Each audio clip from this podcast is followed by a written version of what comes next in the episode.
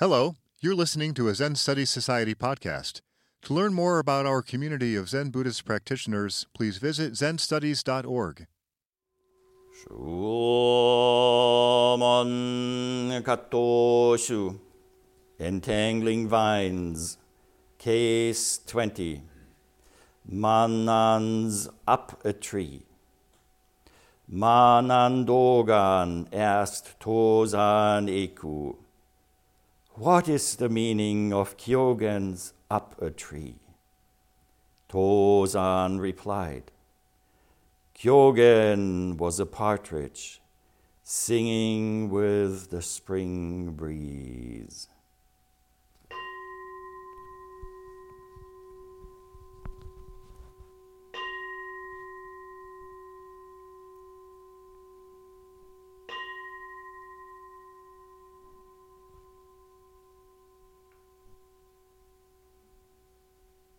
Day three of our Golden Wind session. The second day of fall. Most definitely, something changed from summer to fall. And we all already have changed through these few days being together here listening to the rain at times, the absence of rain. Those of us who have a keen smell sense, smell the fragrance of the leaves brought into the rooms through the little cracks that are still open of the windows, foreshadowing closed doors and windows of a long, long winter time with lots of snow and ice and teasers way before time.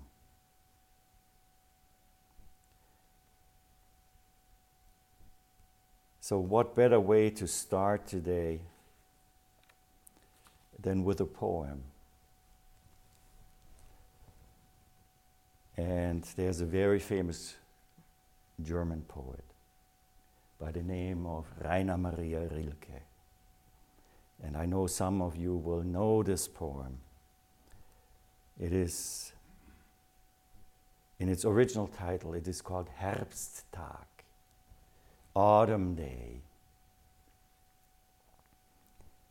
First, I will read it to you in the original, and then a translation that is leaning upon a translation of somebody else because you know how it is with translations, they are never good enough.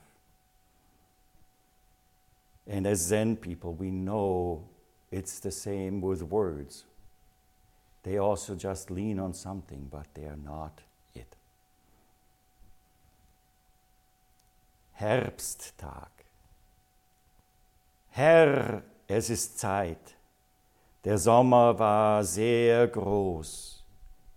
Leg deinen Schatten auf die Sonnenuhren und auf den Fluren lass die Winde los. Befiehl den letzten Früchten voll zu sein.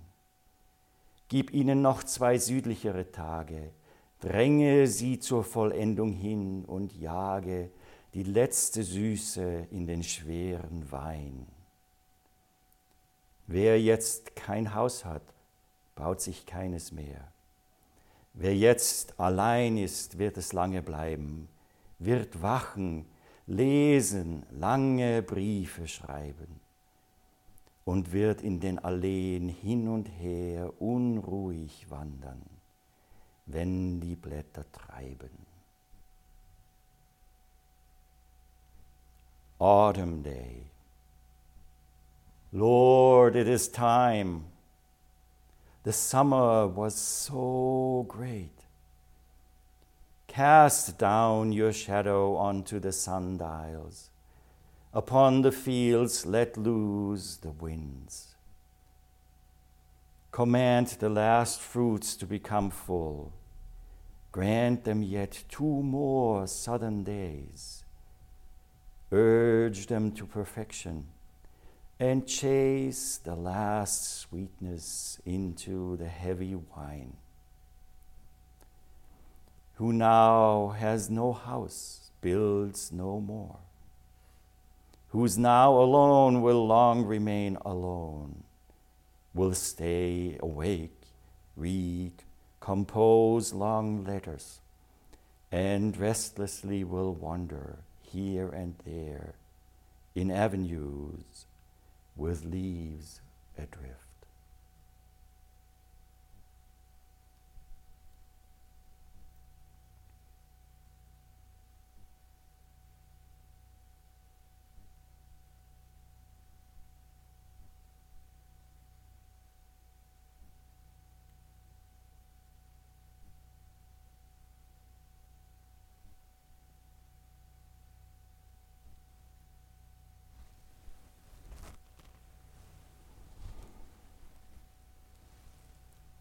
We borrow words from other people all the time.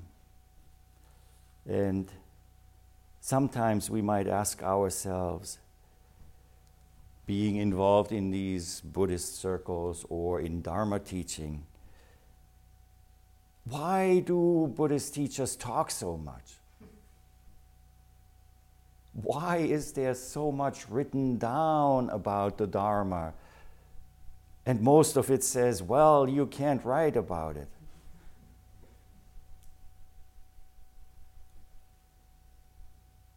It's important to really understand why that is so. And we have heard about Kyogen. Yesterday, Roshi spoke about Kyogen. The first day, the, the entire koan was about Kyogen and how he awoke. It is not limited to little pieces of tile that might trigger something in somebody at times. You don't have to get your leg broken in a door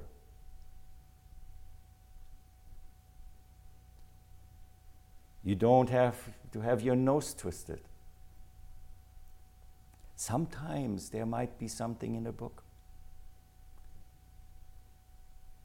And it's the same. A leg will break. So be careful with the reading too. It might break something in your mind. Or maybe your mind is broken by the words just being there.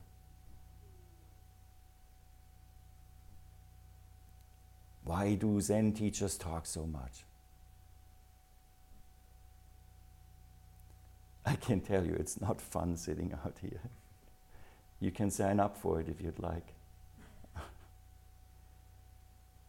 you go through a book like Roshi goes through the Iron Flute. I go through the Entangling Vines, and of course, case 20 is almost the same as case 19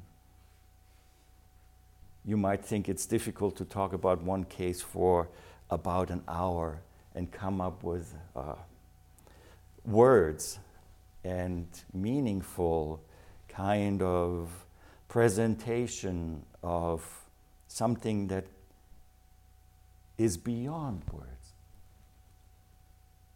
And then, bam, case 20. Do it again. It's the same thing.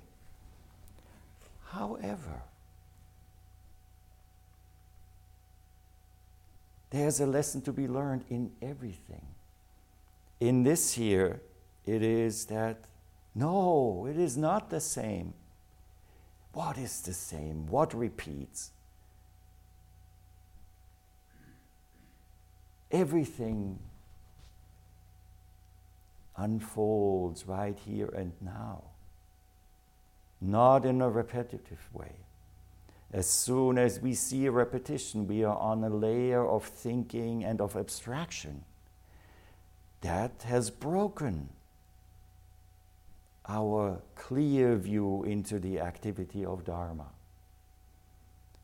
And there are wonderful books out there. There we spoke about the, the, the Tripitaka, how large it is. Even new sutras are written, even here in America. And money is made with it. Very famous, the Rhinestone Sutra. You don't get it, huh? what are rhinestones? Fake diamonds. Fake diamonds. so a lot has been written.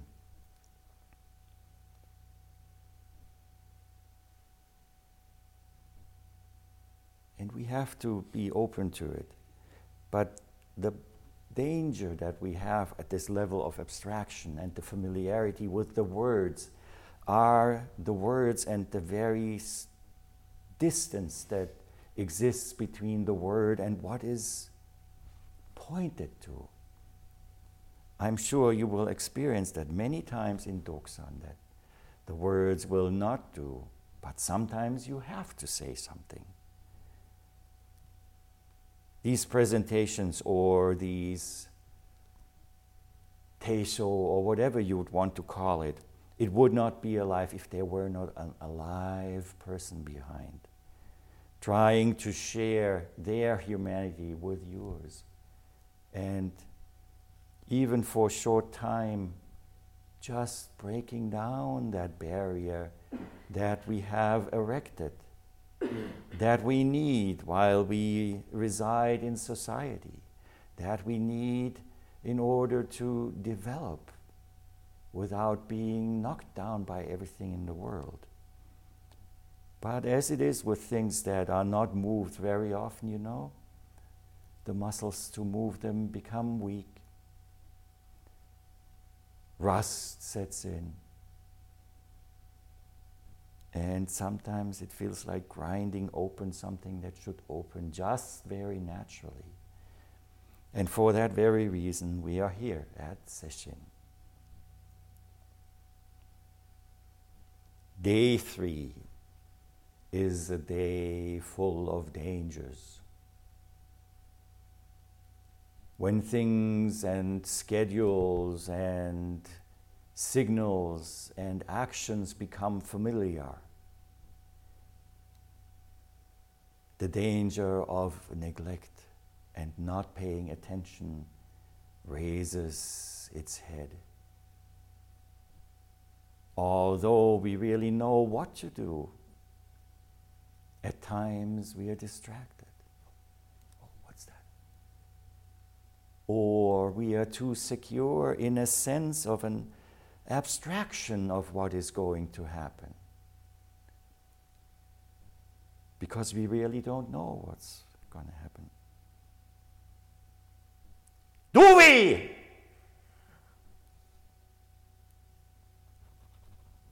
No, we don't know what's going to happen. So even if it is day three, let us stay with it. All of us, whatever our function is. We have all a piece in this. Not only playing instruments and being the facilitators of the container that we call the session, but we as participants, we have to be as active in everything that we do. And I want to point to that a little bit in what is lying ahead in what I plucked out from case number 19 that I want to carry over here into case 20 regarding Kyogen Osho.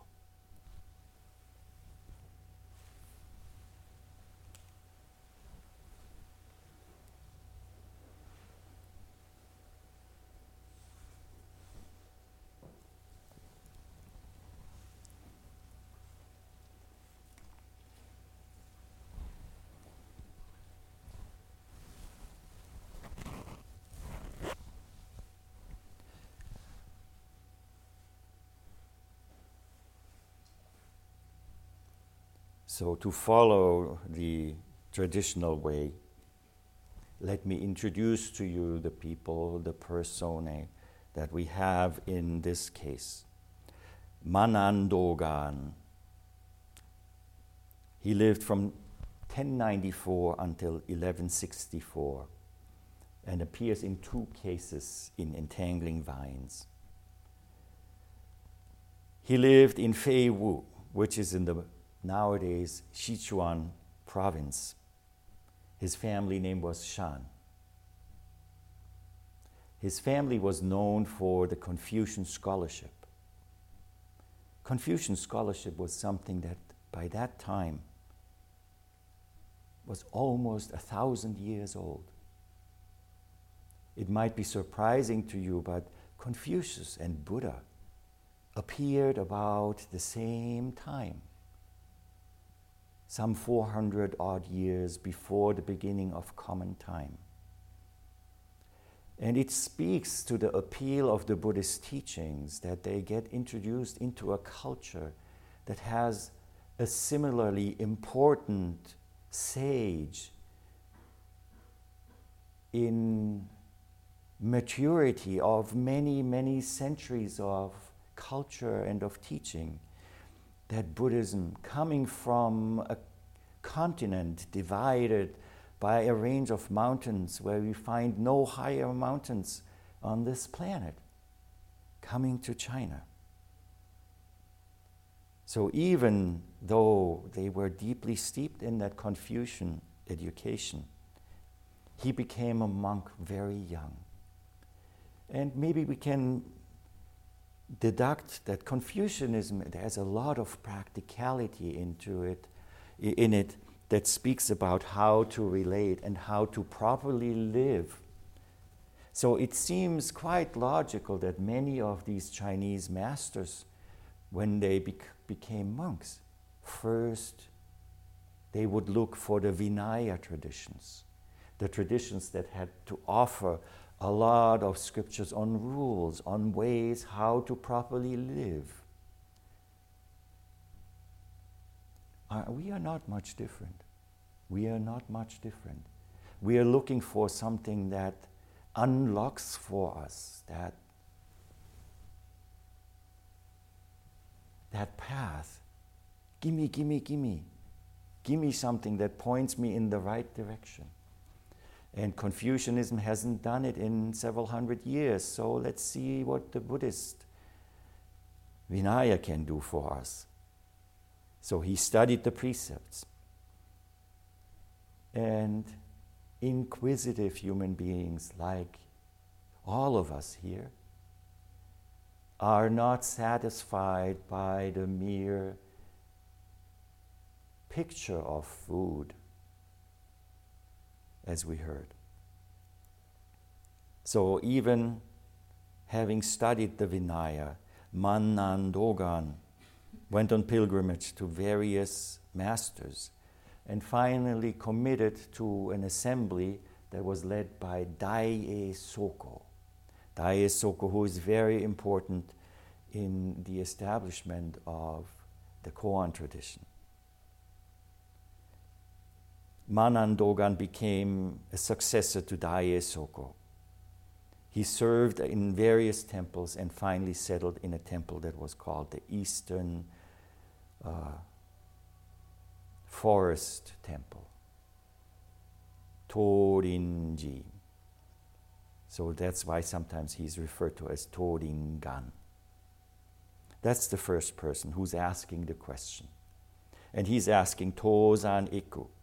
Tozan Eku is two years younger than Mannan Dogen, so 1096 until 1158. He only appears in this case in the entangling vines. He was from the Fujian province. His family name was Chen. He was ordained at age of 14 and, and studied under a master called Rokutan Sensei in the Oryo school. The Rinzai school in China had two branches. One is the Oryo school, and the other lineage is the Yogi lineage, which then continued to Japan. So every night at the Teidai Temple, we chant Yogi Hoi. That is where that fork happened. So these are the two people appearing in this case. And of course, what is the meaning of Kyogen's upper tree? So let's go back to Kyogen. He lived much earlier, about 100, uh, yeah, 100 years, 200 years earlier, 898, he died. So his, the knowledge about him already has lived for 200 years, which I think is quite uh, an indication for something to continue into the future. Remember, Roshi also talked about it yesterday. It was the abandoned grave of the national teacher Eichu that he tended. You will find several monks tending graves of teachers, sometimes their teacher, sometimes other great predecessors. His awakening, that is described in case 28 of the Shumon Katoshu, happened there by flicking the little piece of tile against the bamboo.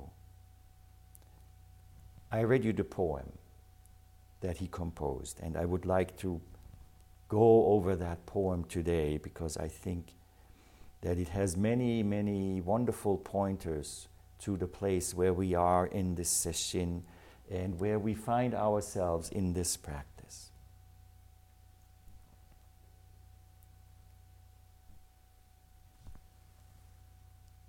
A single all knowledge forgotten.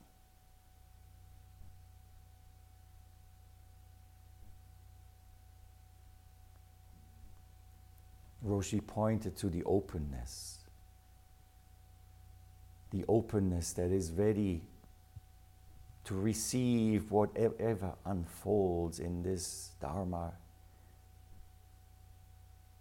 revealing itself.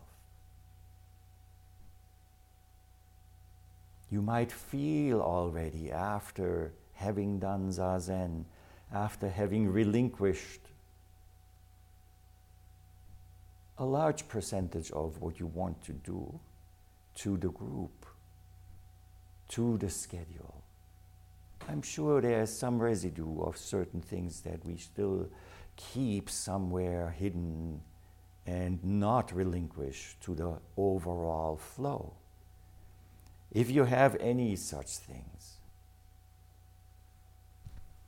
cut them off. Don't allow it to happen. And if it happens, acknowledge it and say to yourself, I will be awake to this when it comes the next time. I will be ready.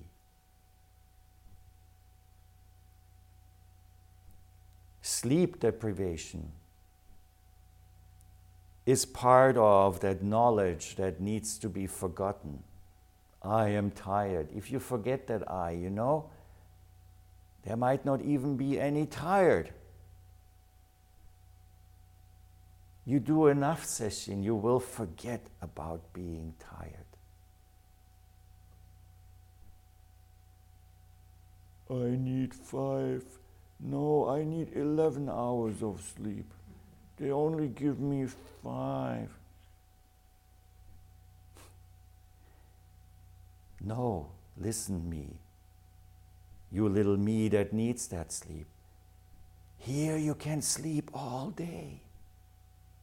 You don't have to be here. Go to sleep completely. Don't even wake up.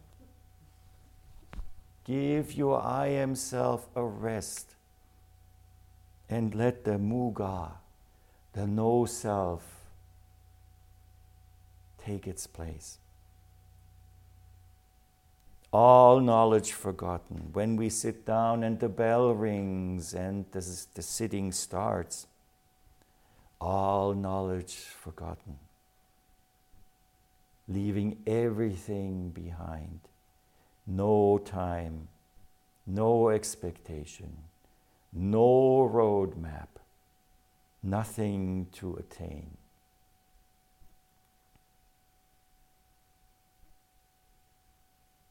The second line no need for further study and practice. These are words. No more need for further study. No more seeking. No more looking here. No more looking there. No more studying. No more mind, gimme, gimme, gimme.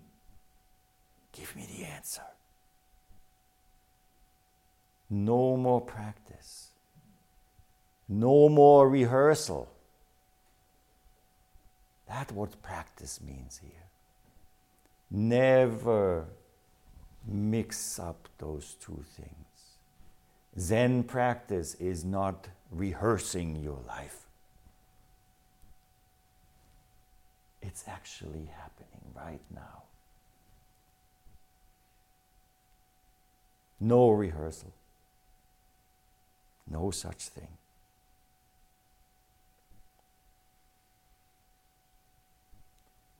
Daily activities proclaim the ancient way. Daily activities proclaim the ancient way.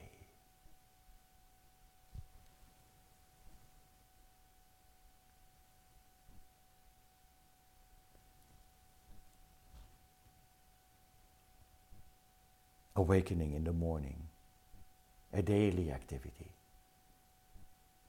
washing your face, making full relationship with the temperature of the water, the washcloth. How does your body feel? Has that I am self awoken? I don't want to get up yet. Or can you just let all the senses receive what the morning offers. Like summer turns to autumn, it is time. Call it Lord, call it the activity of Dharma. That what moves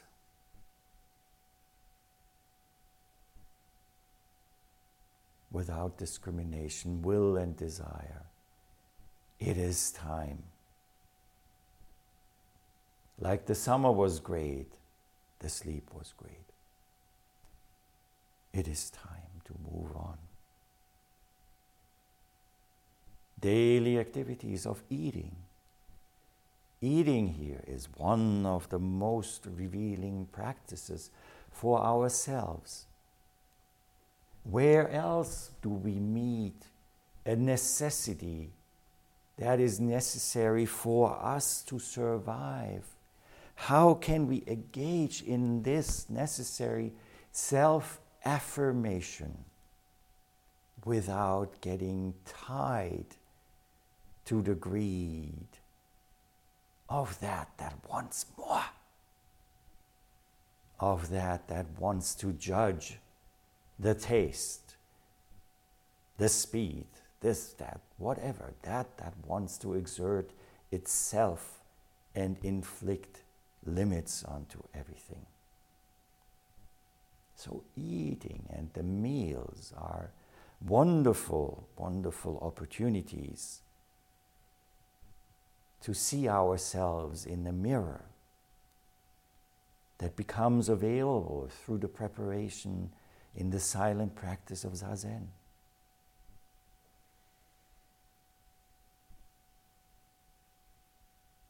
We have no choice unless you want to starve yourselves.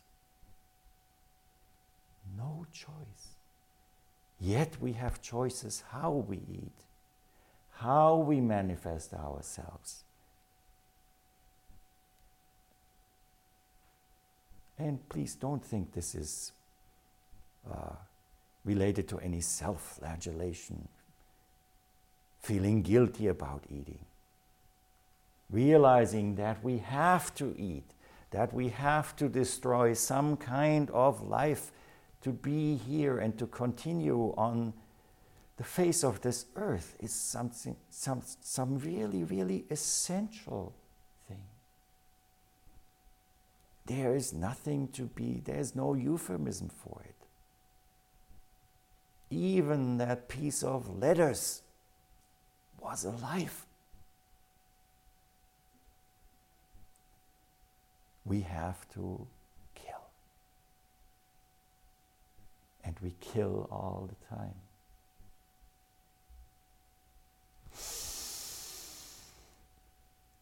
Microorganisms floating around.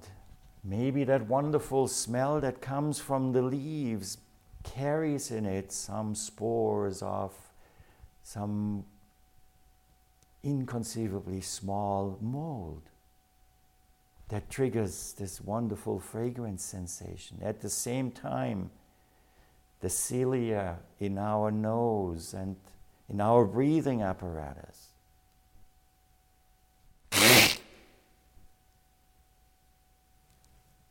Nothing beautiful about it but part of our existence.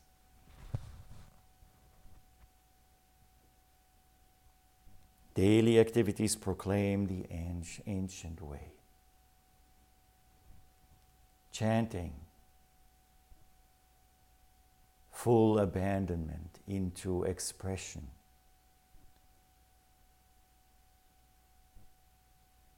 Bringing to life Kanzeon with her thousand arms and eyes presiding over us in our chanting here.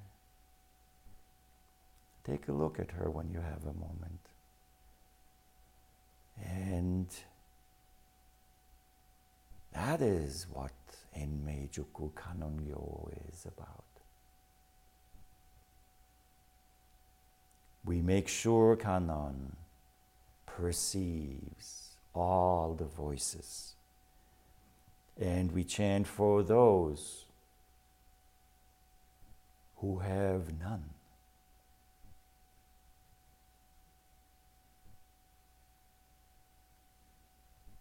Kyogen continues.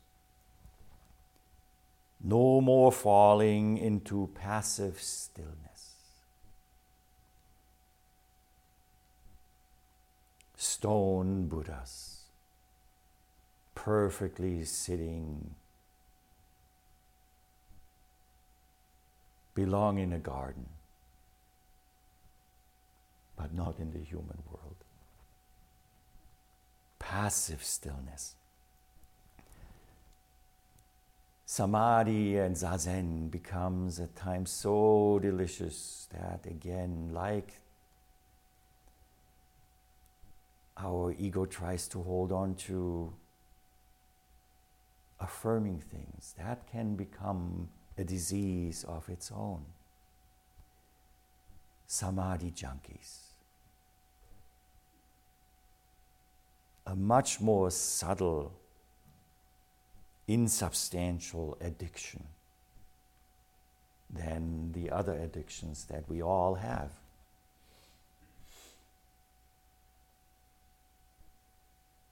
What is our greatest addiction? Hmm? The strongest of all.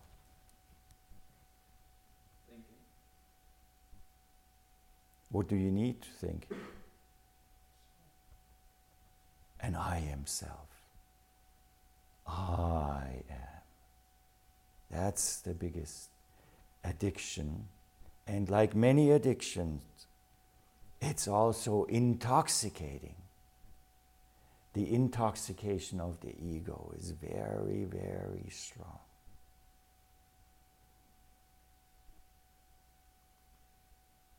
I remember once uh, at the sitting uh, at Charles River Zen, a person came in and uh, he said, Hi, I'm Steve.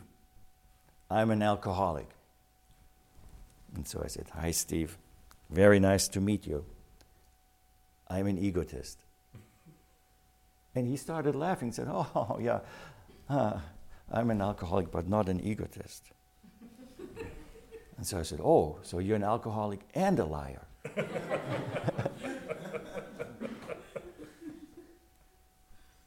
and he started laughing, which is a wonderful, wonderful opening to that acknowledgement. Ah, gotcha. And we have to find these gotcha moments with ourselves over and over again. There are koans about it. Many, many. The Dharma eye is even clouded with a little bit of golden dust. It doesn't have to be shit, it can be golden dust.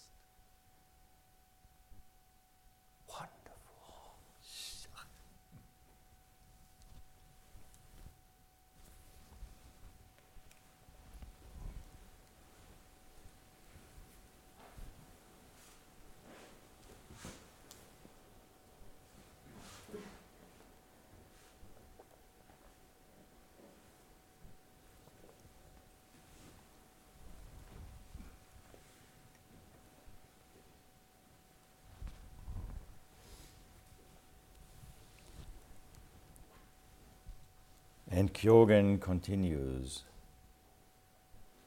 Wherever I go, I leave no trace.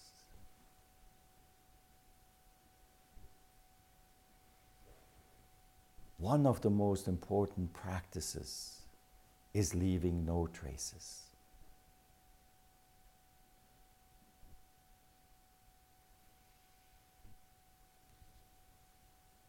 Coming to a place that unfolds in front of us and leaving from it without leaving traces. What did it say? Kilroy was here? Isn't that the usual thing? That people used to write somewhere, Kilroy was here. Just go to a public bathroom and you will find all traces like that. But those are the obvious ones. But there are so many little, little things that our self insists on that leave traces all around. The most long lasting ones are the traces that we as people leave in other people's lives.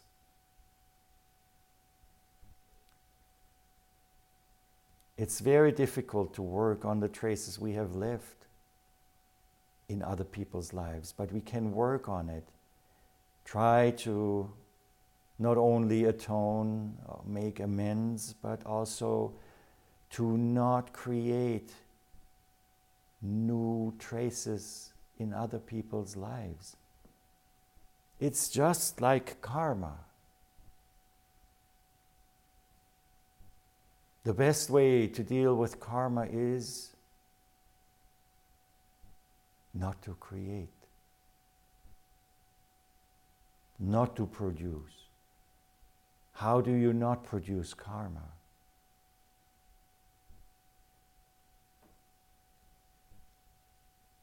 The Dharma unfolds right here. As soon as you are away from it, karma comes into existence. Do not leave traces in this place. Be aware when you cream your feet that they are thirsty wood floors that will soak up your cream. One of us will find their footprints in the foyer, still there. And they will stay for a long time until the oil dissipates in the wood.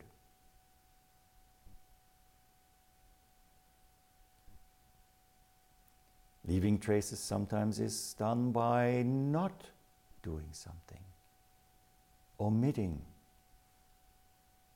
to be responsible. We all know what that is like. We do it as a society we have done it as a society for a long, long time, but with increased intensity since the Industrial Revolution.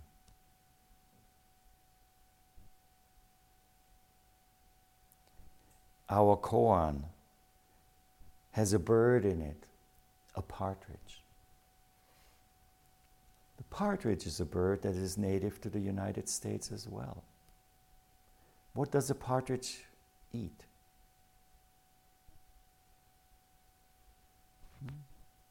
Grain, berries, Crab apples. crab apples, Pears. pears. Yeah. Only at Christmas, huh? but grains, a lot of grains, partridges, they roamed the fields. And if it weren't a wild duck, it could have been a partridge flying out of the field through which the Zen masters walked.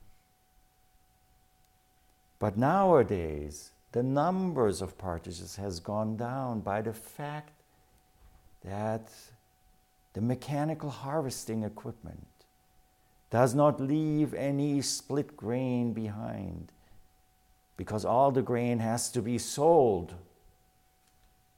And there's so little that there are no grains left for the partridges to eat. That is also leaving traces.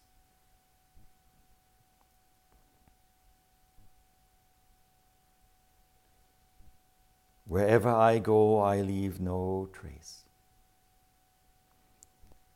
In the world, I forget proper conduct. The characters for the world is colors and form. In color and form, I forget proper con- conduct. What is proper conduct? Well, Confucius wrote about it a lot. The Vinaya speak about proper conduct a lot. Even the Eightfold Path falls into this direction. What about Zen monks? Is there proper conduct for Zen monks? Sure, of course.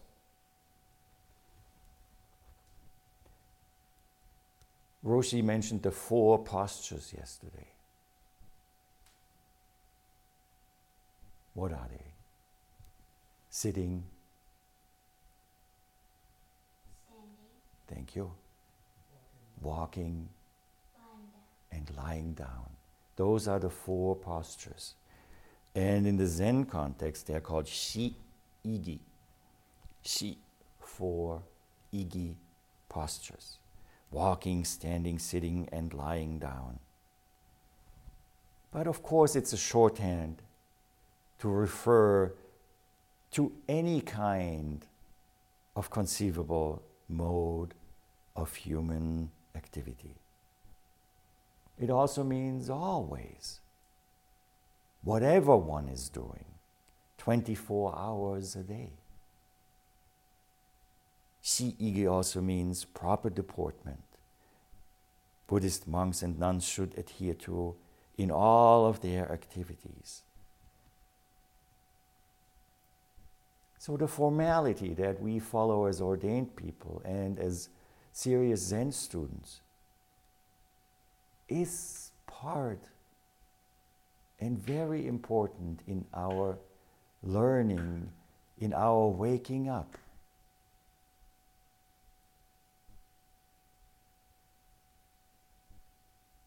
Traces are countless. So, you know this one.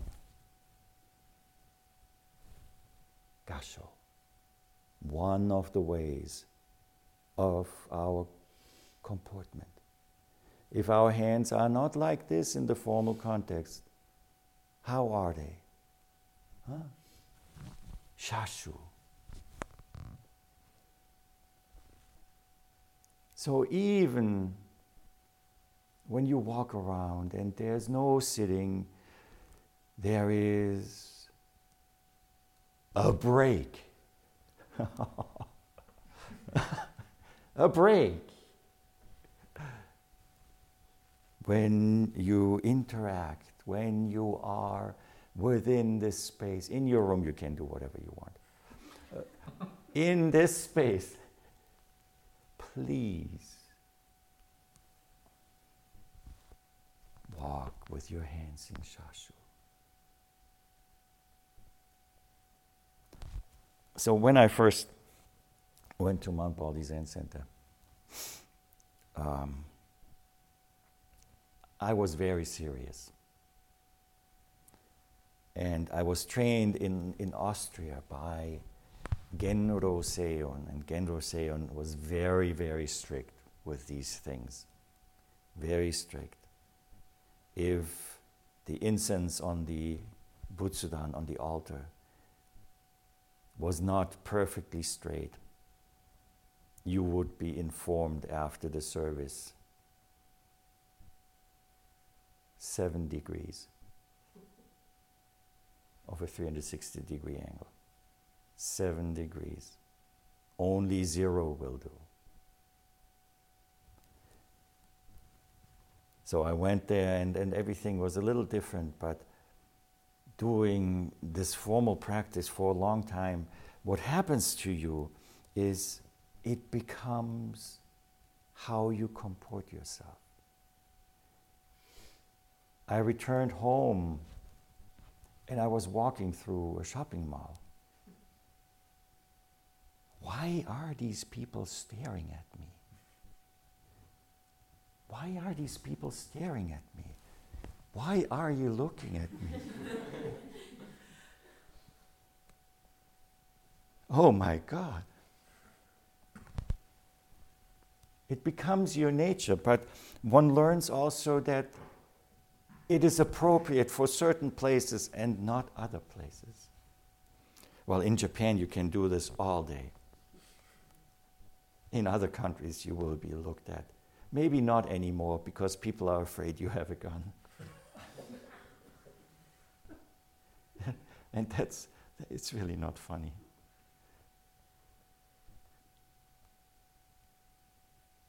So, the comportment, how we manifest ourselves. Is there another word for that? Embodiment. Embodiment is one of the actualizations of the Buddha Dharma. Embody. Embody stillness. Embody your dedication to this endeavor that you have taken on by coming to this session. It's the only way to remind ourselves again and again until we awaken to that nature of being that way.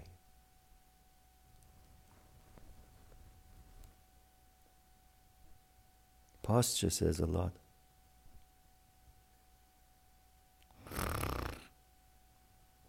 Oh, I don't care. When is this over? I can't wait to get out of here.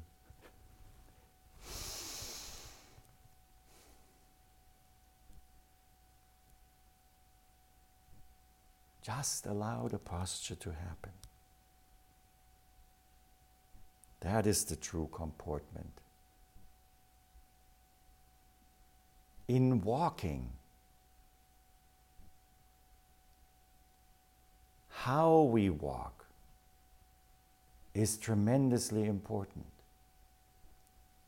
Even though Bokushu was almost a hundred years old when he went back to live in his town, in the house that we heard about yesterday, where he was sitting inside with the door closed.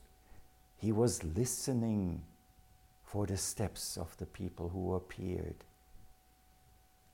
listening to the steps. When was the last time you listened to your steps?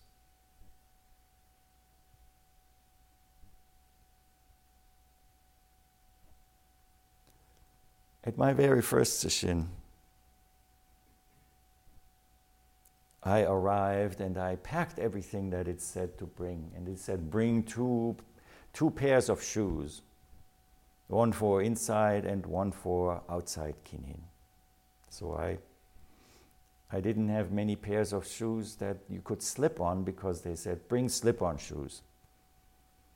So one of them was a pair of uh, wooden clogs.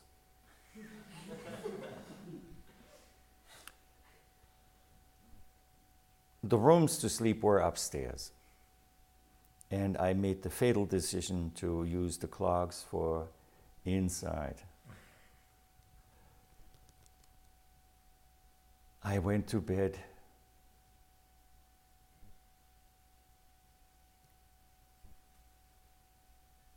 The alarm went off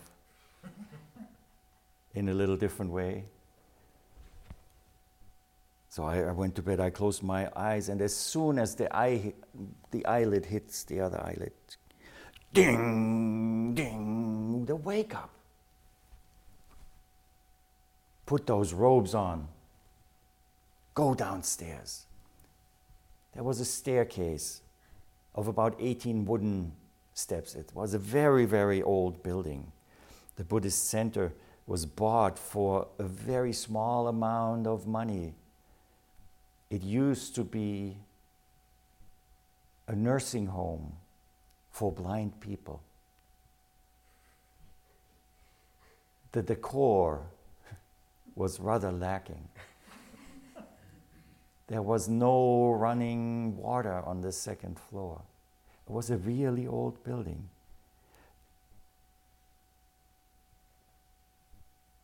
So, only 10 minutes to get downstairs robes on, clogs, off to the stairs.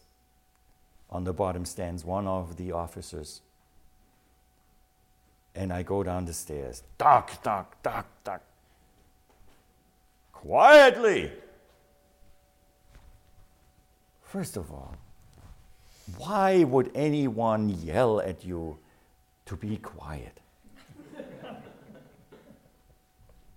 But this is Zen, okay. So, quickly! what now? What, what, what should I do? That was my first introduction to this is how Zen practice works. You can't get it right. But from that point on, it became very important to me to listen to how I walk. Because it is an expression, an embodiment of everything that we are and that we bring to this very moment, to this life. It's not a ceremonial listening to what it is, but it's an awareness that we build. It's an awareness that we tread lightly.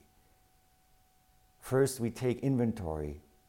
Hmm, yeah, I'm walking on my heels. I can feel it. I can hear it. Let me see what happens if I shift my walk a little bit to the softer parts of my foot, and so on. Let me see if I can walk without making any kind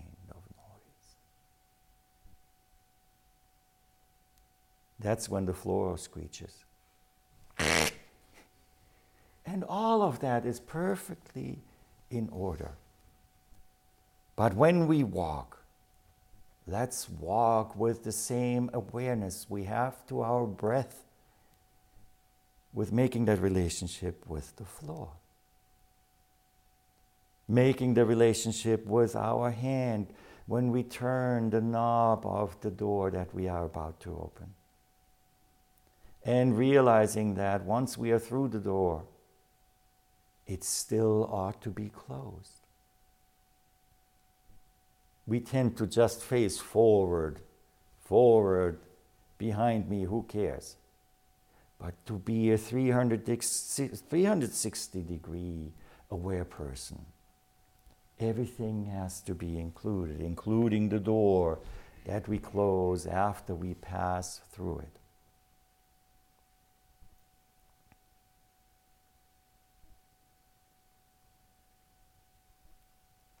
In the world, I forget proper conduct. Everywhere, masters of the way speak of this as the highest function. The highest function is to be in accord with the way. And what that is, nobody can tell you.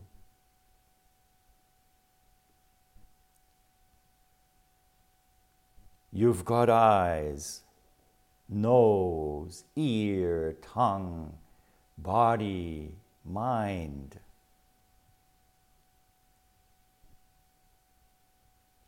Use them properly. Open all of those gates for the teaching, the sermons of the insentient things.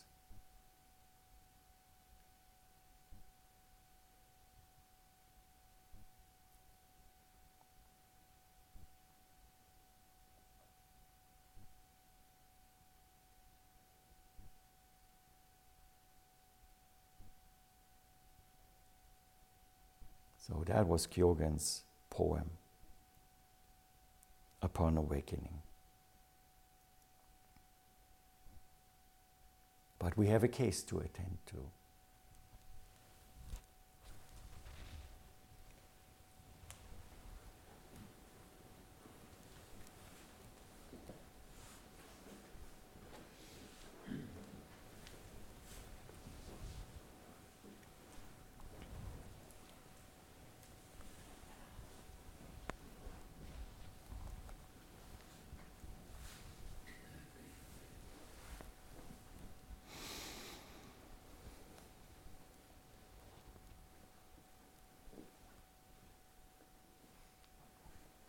Manandogan.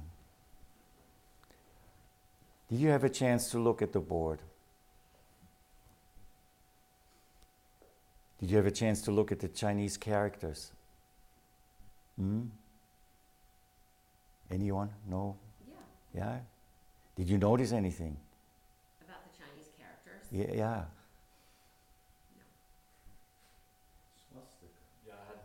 Ah. The first character was a swastika. What is that doing there? I knew he was a Nazi. After all, he speaks German.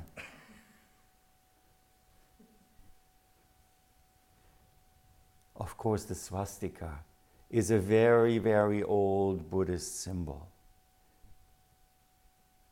And it means, it became a Chinese character that we in Japanese pronounce man. So some, some people say, yeah, but it goes the other way than the Nazi swastika. No, it goes both ways. You find it both ways. Sometimes when you look at some Buddhist garb, you will see in the weave the lines. Ah, there it is, the swastika. It's a cross with some extra arms appended to it.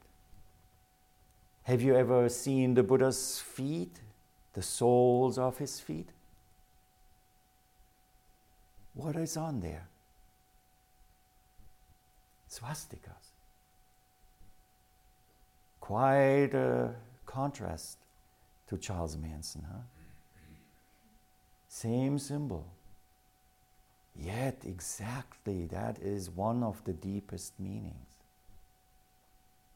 Both expressed, and both in our human nature. So, there's nothing wrong with seeing the horror of that that was committed under that sign on a flag and at the same time acknowledging that we also have a way to awaken to a different way of being, that things like that will not happen. All of this is playing out in our human world. While the world of the Dharma unfolds, we cannot give up the responsibility that we have in this human world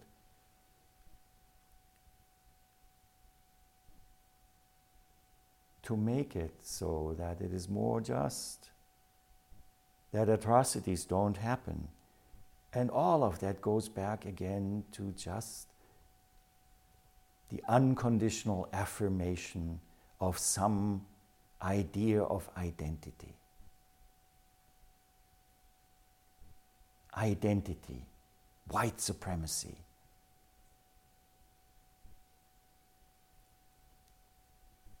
Functionally, identity that we carry with us is no different. Hopefully, it's a little more benign. But in the function, it is no different. That's also part of our looking into this human condition. So, the swastika. auspicious myriad in Chinese. Even before images of the Buddha appeared, the swastika was used to represent the Buddha.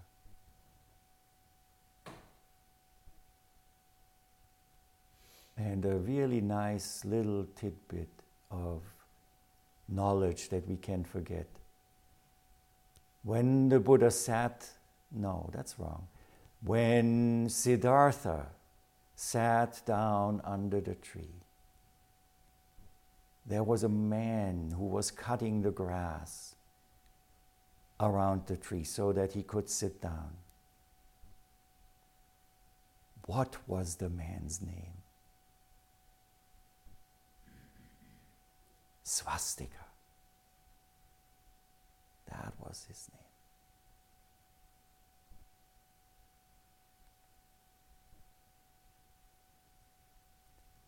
So there's a big warning in here.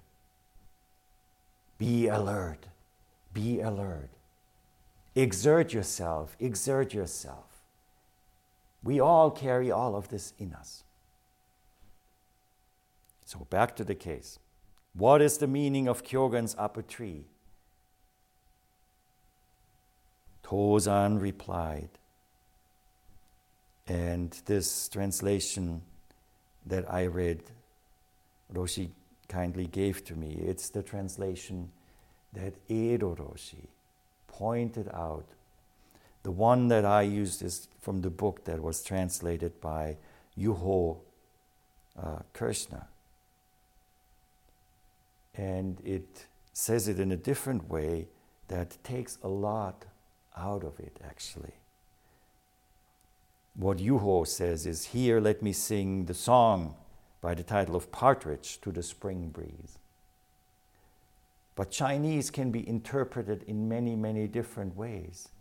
And how you look at it depends also on who you are, what the circumstances are. And Eido Roshi's Dharma I read it completely different.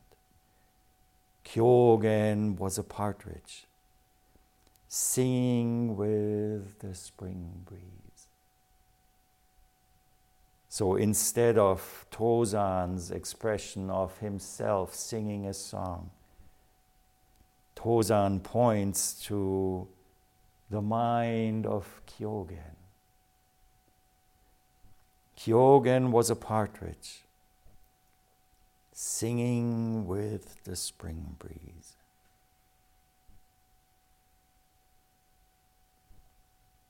Oh, doesn't that sound nice?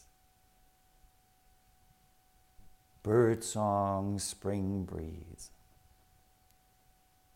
But that only scratches the surface. Why do partridges sing in the spring?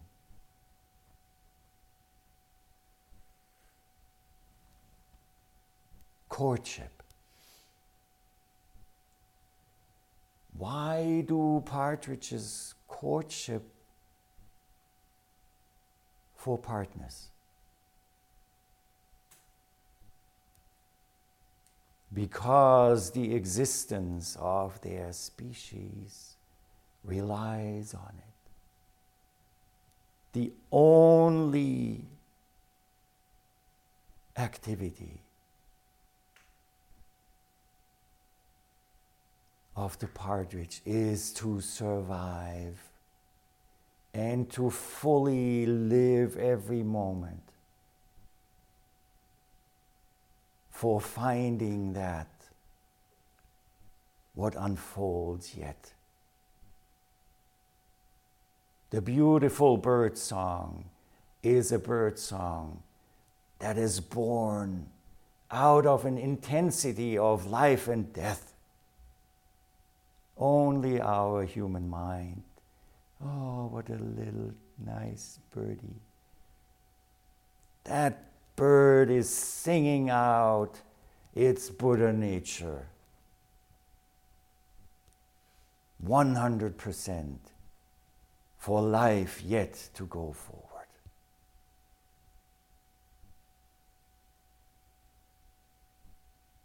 What is the meaning of Kyogen's up a tree? This has been a Zen Study Society podcast. If you found it to be of interest, please consider making a donation by visiting zenstudies.org/donate.